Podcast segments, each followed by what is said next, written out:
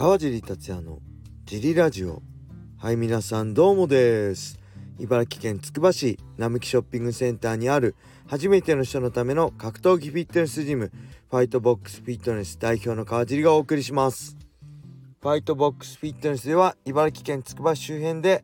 格闘技で楽しく運動した方を募集しています。体験もできるのでホームページからお問い合わせお待ちしてます。はいそんなわけで今日もよろしくお願いします。昨日はですねあ天気が良くてねドラクエウォークやりましたね、えー、前もやってたんですけどドラクエウォーク始まった頃もやってたんですけど一回ねもう飽きて消しちゃったんですよね。その頃のデータ取っとけばよかったなと思ったんですけど一からやっててねなんかねよく前なかったんですけどえっ、ー、と強敵討伐みたいなのがあってね、えー、敵を倒すとどんどんレベル敵のレベルがね強くなっちゃっててえっ、ー、とねあのー、なかなか倒せなくなってくるんですよ。それ選ばなそういうの敵と倒すその敵を選ばなきゃいいんですけどなんかウォークモードっていう勝手にポケットに入れといても勝手に敵とかあの壺とかと戦ってくれたり取ってくれてるモードあるんですけどそれでねやってやってるとね勝手にその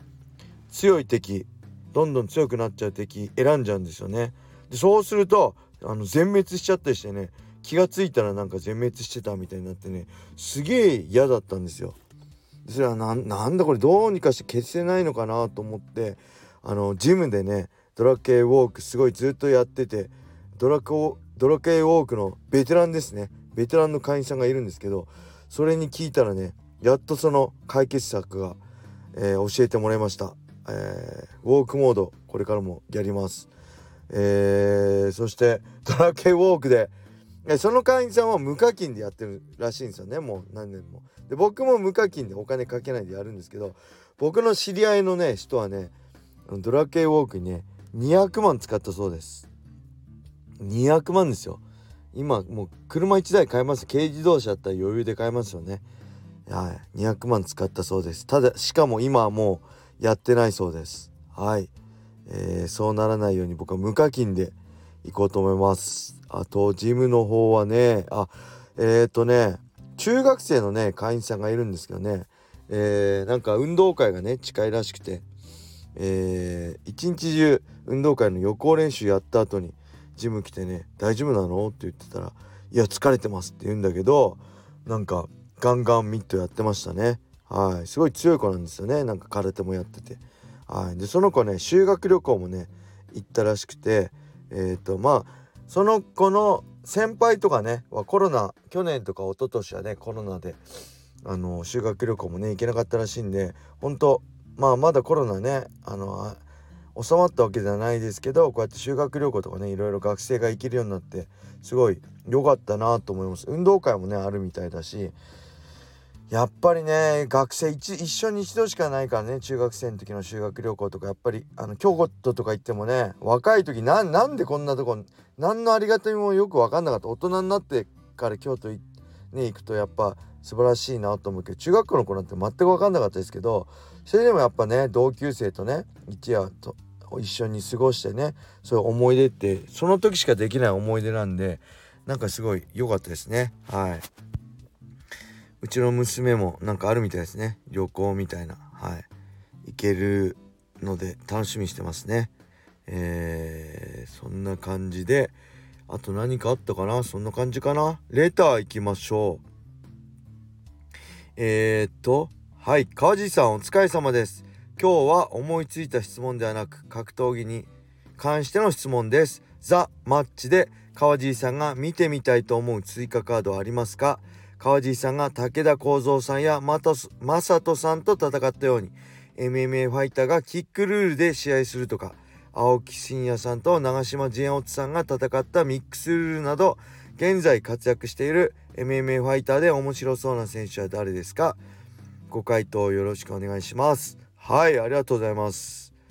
T さんですかね？えっ、ー、とねこれはやっぱりまあ MMA ファイターちょっとチャレンジしてほしいですよね。えー、僕が今パッと思いつくのはやっぱりね、えー、萩原選手、えー、フェザー級なんで65だった誰がいる？安保選手とかかな。が1人、えー、でもう1人はやっぱ金太郎選手ですね。バンタム級60ちゃった誰がいるんだろう。ちょっと、えー、MMA ファイターのキックルール K1 ルールのキックルールか。の挑戦見てみたいですね。うん、ただまあこの前ねヤマスあじゃあクレベルに負けて2連敗の後だし、えー、萩原選手はね金太郎選手はぎっくり腰してで試合キャンセルしちゃったんでちょっと現実的じゃないですけどまあ今回ねこう MMA ファイター挑戦ないですよね。これもまあ寂しいかなと思いつつまあ僕のね2009年ね僕が2008年か武田幸三さんと戦ったりえー、正人さんとね戦ったりしたねちょっと状況違いますよねこれぶっちゃけて言いますと当時はあの僕はねドリームっていう団体同じ FEG がね主催してた K1MAX とねドリームってあったんですけど同じ TBS で放送されてたね。正直ねあのー、MAX の方が上でした。各工業の格としても。そして選手の格としてもえー、まあ K1 ファイターだってマサとは間違いなくまあ我々あのドリームファイターの上位でしたね。上位概念でしたよね。なんでドリームファイター MMA ファイターの僕が、えー、K1 にマサトに噛みつくっていうのはすごい意味があったことですよね。マサトを食えば大きいし、えー、リスクは高いけどリターンも大きい。これが当時の、えー、正直な MMA と K1 のえー、関係性でした。ただね今ちょっとね僕は違うと思うんですよね。あのー、まあどっちが上下っていうわけでもないけどやっぱ地上波のある、えー、ライジンでライジンファイターやっぱこの知名度とかねあのー、もう全然違うだろうし結局ねこのキックボクサー側にチャレンジするそのリスクは高いけどリターンが大きくないんですよね。うん K1 にまああのー、地上波ねあの生放送でやると思うんですザ・マッチは。その地上波に移れるっていうのは大きいかと思いますけどそれは雷神の大晦日とかでもそうだしそれだったら MMA で地上波出たいよ一番得意なとこで地上波出たいよっていうのもあると思うしたとええー、そのキックルールでキックボクサーに勝ってももうそれで終わりですよね。その後の続きがないですよね、えー、当時のね K1MAX とドリームだと同じ FEG が主催者なんでそっからのまた物語が僕が勝ってた続いてたかもしれないです。逆に、えー、K1 ファイターが MMA に乗り込んできたりね。ただそういうのもない。一発打ち上げ花火で一発で終わっちゃうんでそういう意味でもねやっぱうまみがないんでまあ MMA ファイターの再戦参戦はなかなかないのかなっていうのがまあ正直なところですね。はい。えー、ではもう一ついきましょう。あこれギフト付きレーターです。ギフト付きレーター。ありがとうございます。えー、川地さんこんばんは。先日キックボクシングのスパーをしていた際右耳に痛みを感じ今でも痛みが引かないんですが打撃競技でも耳が湧くことってあるのでしょうか？教えていただきたいです。はいありがとうございます。これはね湧きますね。よく耳湧くって柔道とかね。えー、レーシングでこうタックル行った時とか耳が擦れて湧くの MMA でもあるんですけど打撃でも湧きます。あのやっぱパンチとか耳に直接当たったりねするのもあるしまあ首相撲とかありだったらそれでもねあの首相撲の練習で擦れたりもあるしあのー、僕がね今でも覚えてるのは僕ね JB スポーツボクシングジムってね西新井にある梅島にあるボクシングジムね初めの一歩の森川先生がオーナーのジムに行ってずっと言ってたまあ僕 MMA 詳しい人はご存知だと思うんですけどそこでねやっぱボクサー湧いてたんですよ。ボクサー湧いたままね試合したんですよね。は